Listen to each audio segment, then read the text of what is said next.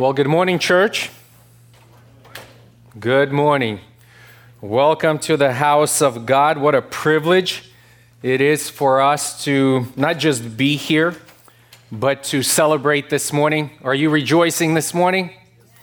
Praise the Lord. I'm sure you're going back to your own baptism some years ago. Um, last weekend, last Sunday, was actually my celebration, my anniversary, 17th anniversary of my baptism. So it's just amazing. Um, instead of going up, though, we went down because the baptistry was uh, dug under. But uh, nevertheless, what a what an amazing reminder of God's grace. Well, in the remaining time here this morning, I just want us to look at God's Word. Have you ever seen the show How It's Made? How it's made. So it's a show that's been going on for probably the last 20 years or so, on and off. It comes back. And it gives the behind the scenes look at how stuff is made. For instance, we all know what a band aid is, right? We all use it. Some use it daily, unfortunately. But do you know how it's made? You ever blown up a balloon? Yes, but do you know how a balloon is made? The, the point of this show is to take everyday items and to go behind the scenes and show you the process, every stage of its production, and then present the product to you, which you use every single day. Well, this morning, we heard three amazing testimonies. Three amazing testimonies of God's grace. All spoke about faith and repentance, forsaking their own sin and loving Jesus. But let me ask you this question Do you know the process behind the change? Do you know how that was made? In other words, what you heard this morning is their experience their coming to the Lord, them repenting, them trusting in Christ and saying, Christ, you have what I desperately need. But this morning, I want us to also look at the flip side of the coin. Sort of pull back the curtain and see what is happening on the heavenly side. What did God do for them? How did they come to a place where they could look believe, understand, and repent. So open with me to Titus chapter 3. In this section here, Titus, or Paul, encourages Titus and the rest of the church to be faithful to their mission in Crete. He zeroes in in chapter 3 on the relationship between the believer and the unbeliever, those who are outside of our church walls. How should we relate to them? Is the overall question of chapter 3. And in verses 1 through 10 of chapter 3, Paul tells the church essentially four things. Number one, he says, Don't lose sight of your calling in verses 1 and 2. Then he goes on and he says in verse 3 listen, don't lose sight of your past. Always remember who you were. And that's why when they were sharing their testimonies, they go back and, and they told you, here's who I was. Don't lose sight of your calling, don't lose sight of your past. And, and in verses four through seven, he says, Don't lose sight of your salvation. Think always, constantly, contemplate on God and what he has done for you. And finally, he ends in the latter verses of chapter 3, and he tells them, In light of all this, don't lose sight of your mission. Don't lose sight of your mission. And so, we're not going to be looking at the entire passage here, but in its context, I just want to look at this third point don't lose sight of your salvation, verses 4 through 7. Remember, church, your salvation. What happened to you when you were saved? And just reading this passage, I think if we can reduce all of these testimonies to three words it could be a very short testimony, but a very powerful one at that. And that is this He saved us. If you walk away with anything this morning. It is that every single one of these individuals who professed faith in Christ, they said one thing He saved us. Look with me at Titus chapter 3, verse 1. Therefore, remind them to be subject to rulers, to authorities, to be obedient, to be ready for every good deed, to malign no one, to be peaceable, gentle, showing every consideration for all men. For we also once were foolish ourselves, disobedient, deceived, enslaved to various lusts and pleasures, spending our life in malice and envy, hateful, hating one another. But when the kindness of God our Savior and his love for mankind appeared, he saved us. Not on the basis of deeds which we have done in righteousness, but according to his mercy, by the washing of regeneration and renewing by the Holy Spirit, whom he poured out upon us richly through Jesus Christ our Savior. So that being justified by His grace, we would be made heirs according to the hope of eternal life. This is a trustworthy statement. And concerning these things, I want you to speak confidently, so that those who have been who have believed God will be careful to engage, engage in good deeds. As we look at verses 4 through 7, I, I want us to consider just this main heading, and that is, that is this God saved us by his grace through the actions of Jesus Christ, by the agency of the Holy Spirit for eternal fellowship with him. He saved us through Jesus Christ by the Spirit for eternal fellowship with Him. It's the summary statement of this entire sentence. In fact, verses 4 through 7 here in Titus 3, it is one complete sentence. And in it, Paul answers three questions. He asks, When did God save us? How did he save us? And for what purpose did he save us? So let's look at one individually as we go through this passage. Number one, when did God save us? And I want you to, to consider this. Verse 4 God saved us at the appearing of his Son. God saved us when? At the appearing of his Son. First of all, I want you to see a turning point here in this verse. In verse 3, Paul describes our past condition in no flattering terms foolish, disobedient, deceived, enslaved, full of malice and envy, hateful and hating one another. These are no strengths and qualities you will put on your resume. These are not desirable qualities. But, verse 4, but begins with a contrast. Our desperate condition required involvement of an outside party. So God sets forth to accomplish his rescue plan. We were in a desperate position, we were in a desperate place. God initiates the rescue. God comes to save. Notice the uh, word appeared at the end of verse 4. Look in your Bibles, appeared. Someone, something is becoming manifest or arriving on the scene. Something incredible is about to happen. Here's where you were. Here's where you are, verse 3. Some of you are still there. But something incredible is about to happen. Who is this one who comes to save and to rescue? Well, this text here, we see that this rescue plan, this salvation, is a Trinitarian plan. Trinitarian plan. In other words, all three members of the Godhead are involved and are invested into turning sinners into saints. The lights have gone out. That's all right.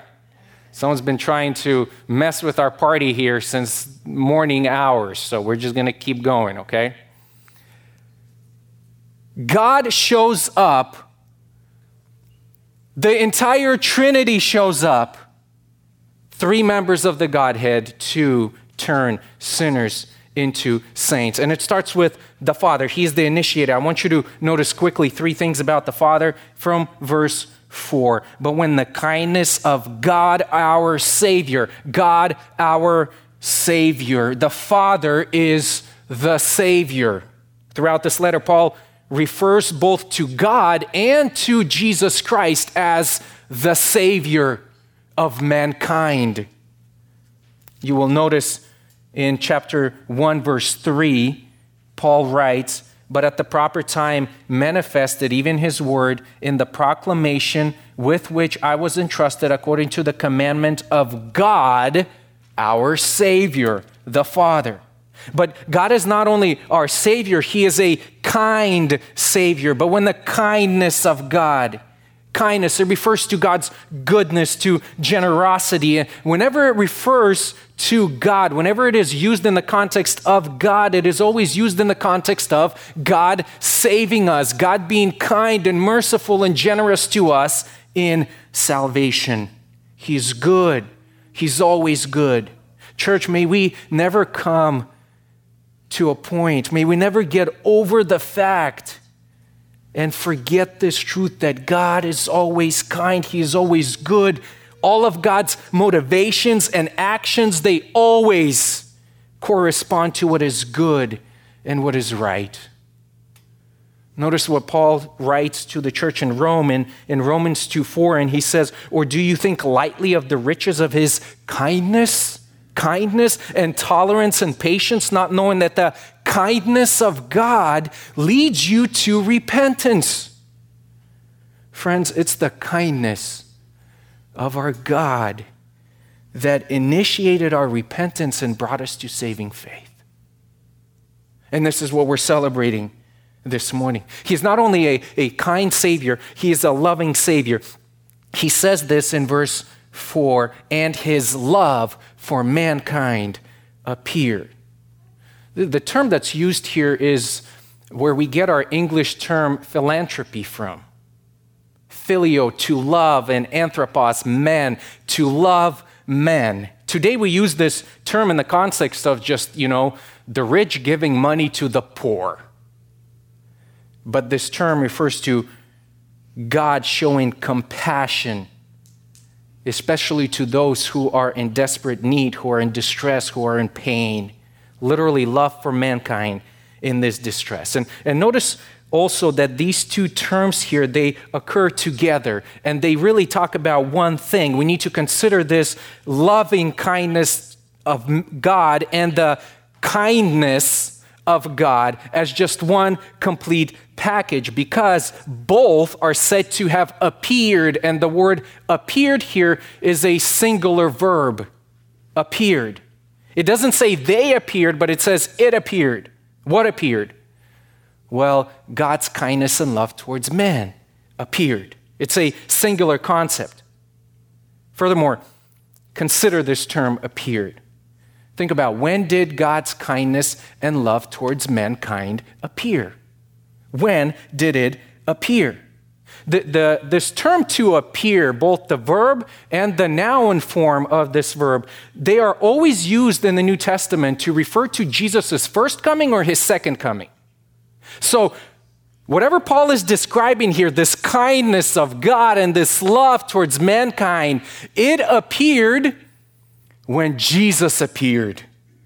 Look what he says in 2 Timothy 1 9 and 10. Paul reminds to Timothy that God saved us not according to our works, but according to his own purpose and grace, which was granted to us in Christ Jesus from all eternity, but now has been revealed by the appearing of our Savior, Jesus Christ. Jesus Christ, the appearing kindness and grace of God appeared in the face of Jesus Christ. If you're in Titus 3, just look up to Titus 2 and read with me verse 11. For the grace of God has appeared. And then he says, looking forward to the appearing of the glory of our great God and Savior, Jesus Christ. So in verse 3, then, Paul sees Jesus as the embodiment of God. He embodies the fullness, the Father's fullness, kindness, and love towards mankind. Listen, friends, Jesus Christ is God's grace, kindness, and love incarnate. When did he save us? When Jesus came, when Jesus appeared. One German theologian, he wrote of the incarnation this way Of all times, it is the turning point. Of all lo- love, it is the highest point. Of all worship, it is the central point. Of all salvation, it is the starting point. When were you saved? Well, you were saved when Christ appeared. This is the starting point. But it would be a mistake for us to assume that this reference in verse 4 only refers to Christ first appearing and not to Christ's accomplishment of that salvation for each of us in specific time. So then, how and, and when did God save us? How did God save them? Look with me at our next point. God saved us according to his mercy. God saved us according to his mercy. He saved us, verse 5, not but. You see that contrast in verse 5 again? Not but. And Paul, he puts the negative up front. He says, let's just get this one out of the way. Let's just get something straight. Not by works. Not by works.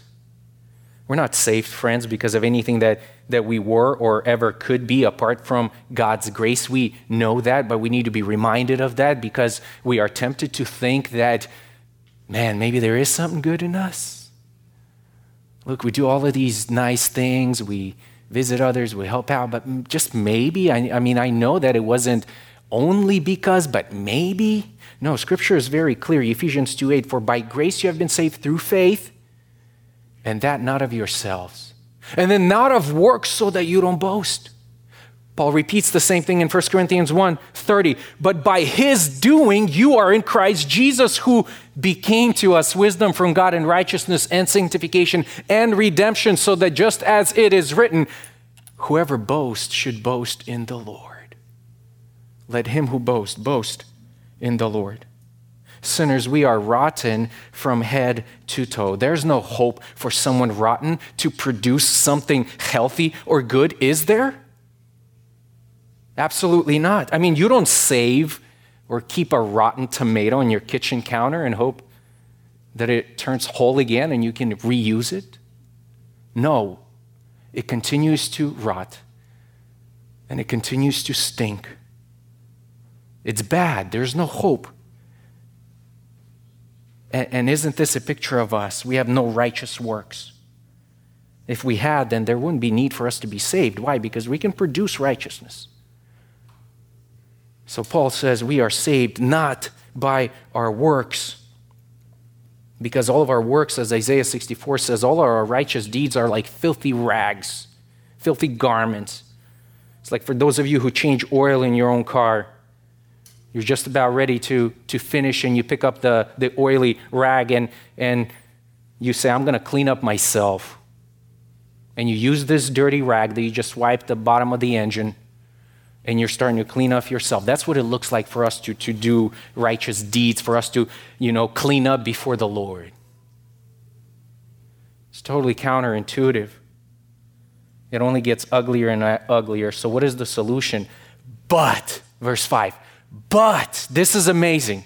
Friends, we are saved not by our works, but, huge contrast here, on the basis according to his mercy. God showed them mercy. God shows us mercy. To, to be merciful to someone means that you don't give them what they deserve. Each of us deserve immediate and eternal punishment, but God gives grace. Ephesians 2 4 says, But God, being rich in mercy, abounding in mercy, abundance, a full storehouse of mercy, He gives it to us. And you know, God is not a stingy giver, He's rich and he's not stingy. He gives and he gives and he gives over and over and over again. He pours out his mercy in his beloved. God displays his mercy in giving us new life. How? Paul goes on and he says, by the washing of regeneration and renewing by the Holy Spirit. By washing and renewing us by the Spirit, he explains now the manner in which our salvation behind the scenes is accomplished by washing and renewing. Notice the involvement now of the third person, the Holy Spirit. We see the Father's kindness and love that's realized in the Son. And now the Spirit is sent to apply the Son's work in the life of believers. So, what does He do for us? The Spirit washes us.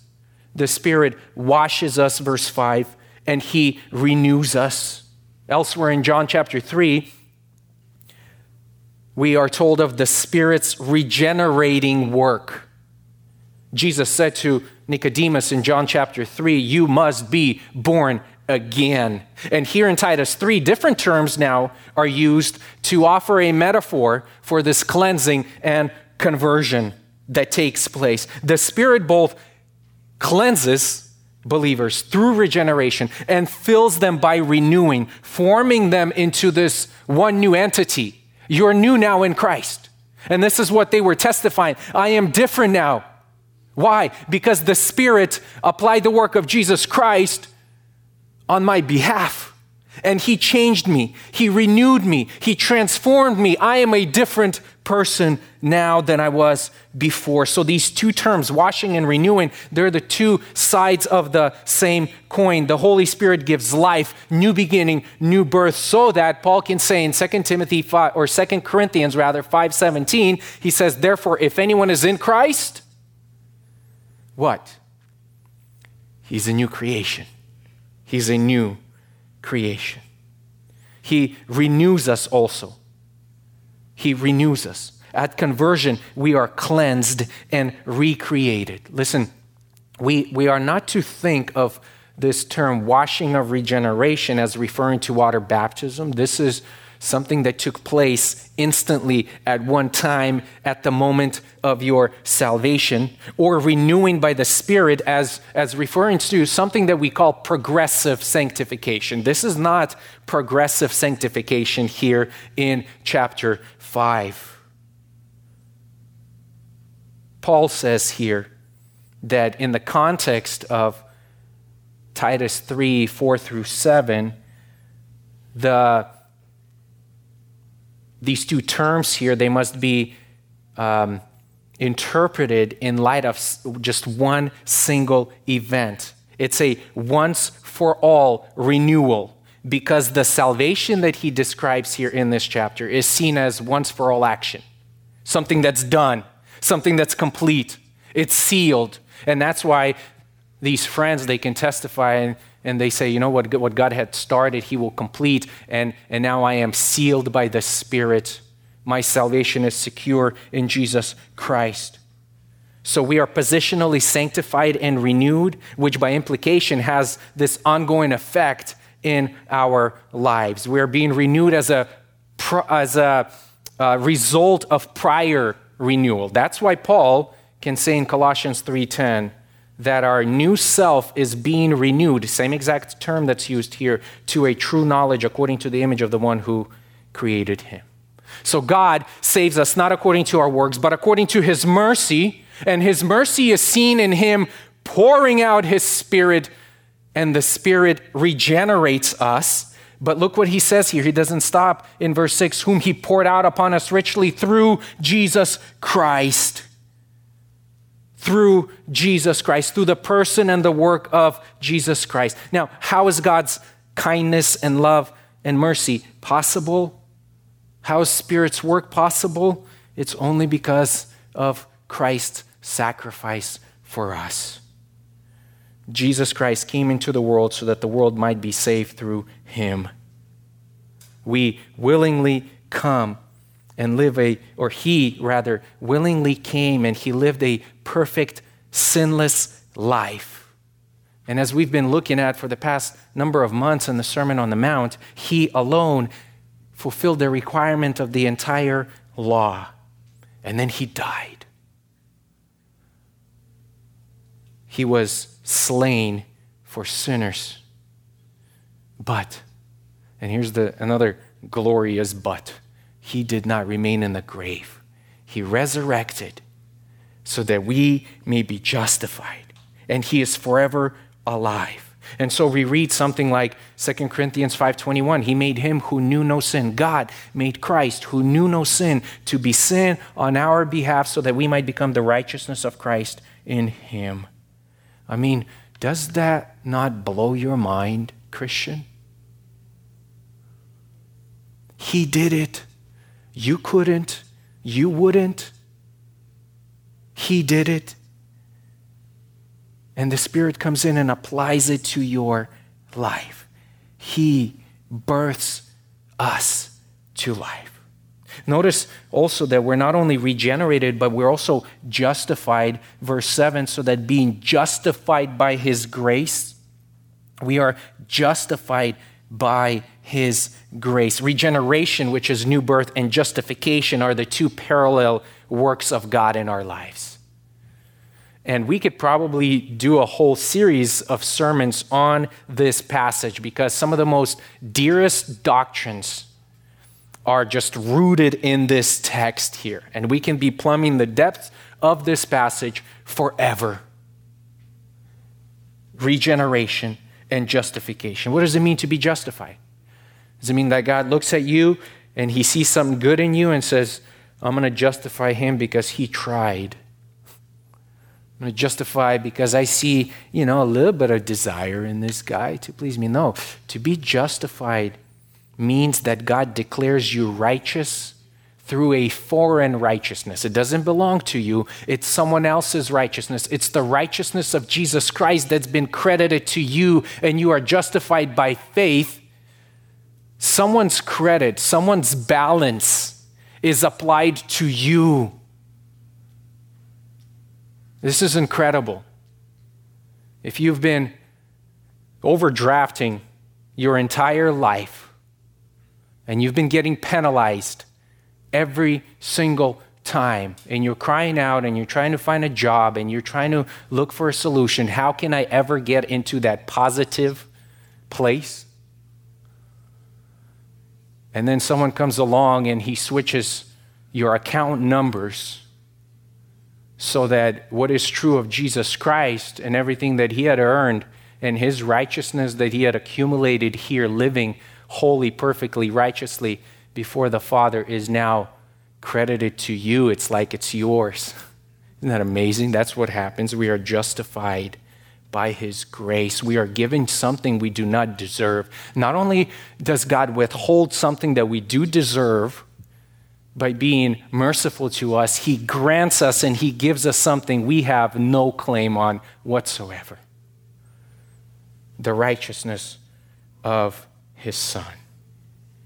When does it all take place? This justification and redemption. Well, Paul says it takes place when it pleases Him. When it pleases Him. Look what he says in Galatians chapter 1, verse 15 and 16 he says, When God was pleased to reveal his Son to me, he did, and I did not refuse. That's just Tim's parallel. When it pleased God to save me, he did, and I didn't refuse. I didn't talk back to God. You know, some of you here may be wondering, you know, I wish, maybe saying something like, you know, I wish I was saved at 15. Or I wish I was saved at 17, right? I was saved at 30, or I was saved at 50. Man, all this time wasted. But listen, the scripture says the Lord led you a certain way and he saved you when it pleased him. When it pleased him. Start worshiping Christ now. Continue on now. It pleased him and therefore he saved you. And he saved you according to his mercy. Notice the recurring theme here. We are mere recipients. We only receive here. We don't do anything in these verses. God does it all. All we do is we're beggars before the Lord and, and we're pleading and we're just getting. What are we getting? Kindness and love and mercy and grace and regeneration and justification. We're just getting because it is richly poured out on us. Now, finally, why are we saved? For what purpose? And I want us to look at the end of verse 7, which brings us to our third point God saved us for eternal fellowship. God saved us for eternal fellowship. This is the goal that being justified by His grace, we become heirs. Salvation by God through Jesus Christ, the Lord, by the regenerating work of the Spirit, has eternal benefits, friends. Salvation means adoption. Here's another great biblical doctrine adoption means that you were brought into God's family and now you have a new title, you have a new identity. You are now a child of God. And think about this when you're adopted into the family, you now have the legal name of that family. And what does that mean for you? You are now a legal heir. You are now a legal, rightful heir. To you belongs the inheritance. Like at one time you were outside of this family, and now Jesus, the Father and the Son and, and the Spirit are involved in bringing you into the family so that now you can claim inheritance. Romans 8 6 16 says, The Spirit Himself testifies with our spirit that we are the children of God, and if children, heirs of God and fellow heirs with Christ. What does it mean to be an heir? Listen, this is amazing. By being an heir of Christ, to you belongs all of His inheritance, everything. Inheritance.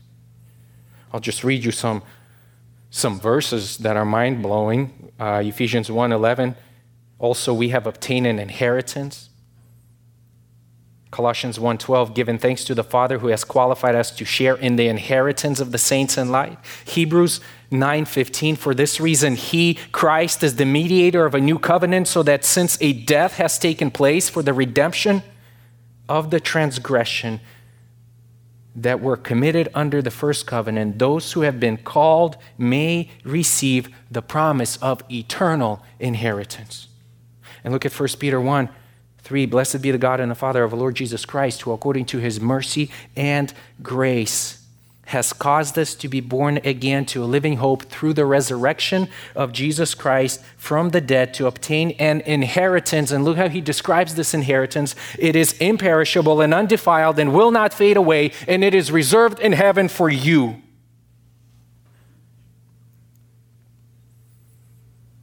God's inheritance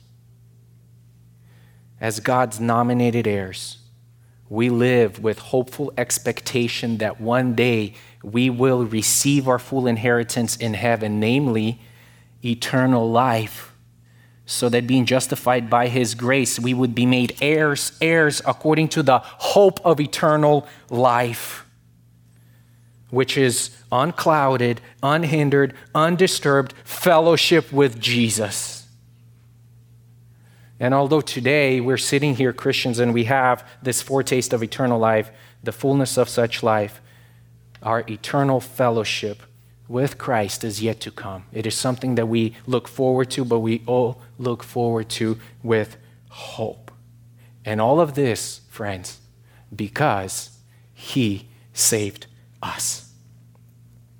Friends, in, in conclusion, I, I don't know what brought you here this morning. Maybe you came to congratulate your friend who, who was baptized. Maybe you came here because you're heading to lunch right after and you just didn't want to be late there. That's fine. Praise the Lord, you're here. Maybe you came here because you always come. That's just what you do. Sunday morning, you show up to church. And I'm glad you're here. God brought you here. So I'm going to ask you, friend, have you done what these friends did? Repented of your sins and trusted in, in Christ's sacrifice. Listen, don't be deceived. A day of reckoning is coming. And if you have not trusted Christ alone, you will not be part of this great celebration. you have no heavenly inheritance. You have nothing to look forward to. Your only expectation is eternal separation from God. We can't play games. We're not here as a church to entertain one another. We're here to worship God who saved us according to his mercy. And listen, you can too. You can too. The good news is that you can turn to Christ and repent of your sins today. You can know this Savior just like they do. Cry out to Him today, and He will most definitely save you. Now, listen, friends, if you have repented of your sins and trusted Christ alone, then, then you can say with all the redeemed, He saved me. He saved me. Not according to your deeds, but according to His great mercy. Father, we are so thankful to you. We bow down at the feet of our Lord Jesus Christ, and we are humbled by the gospel. We are humbled by your love and kindness to us in Christ. You did not allow us to perish. You did not allow us to go all the way through to, to taste your wrath.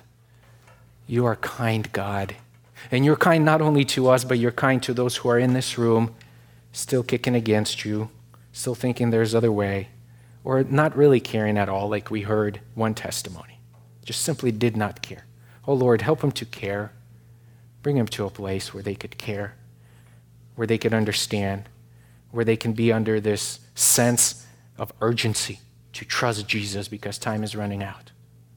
And help us to be faithful, to reflect on the gospel daily, to know that even though we believed you gave us faith, you've turned us around, and we are saved because you saved us. Amen.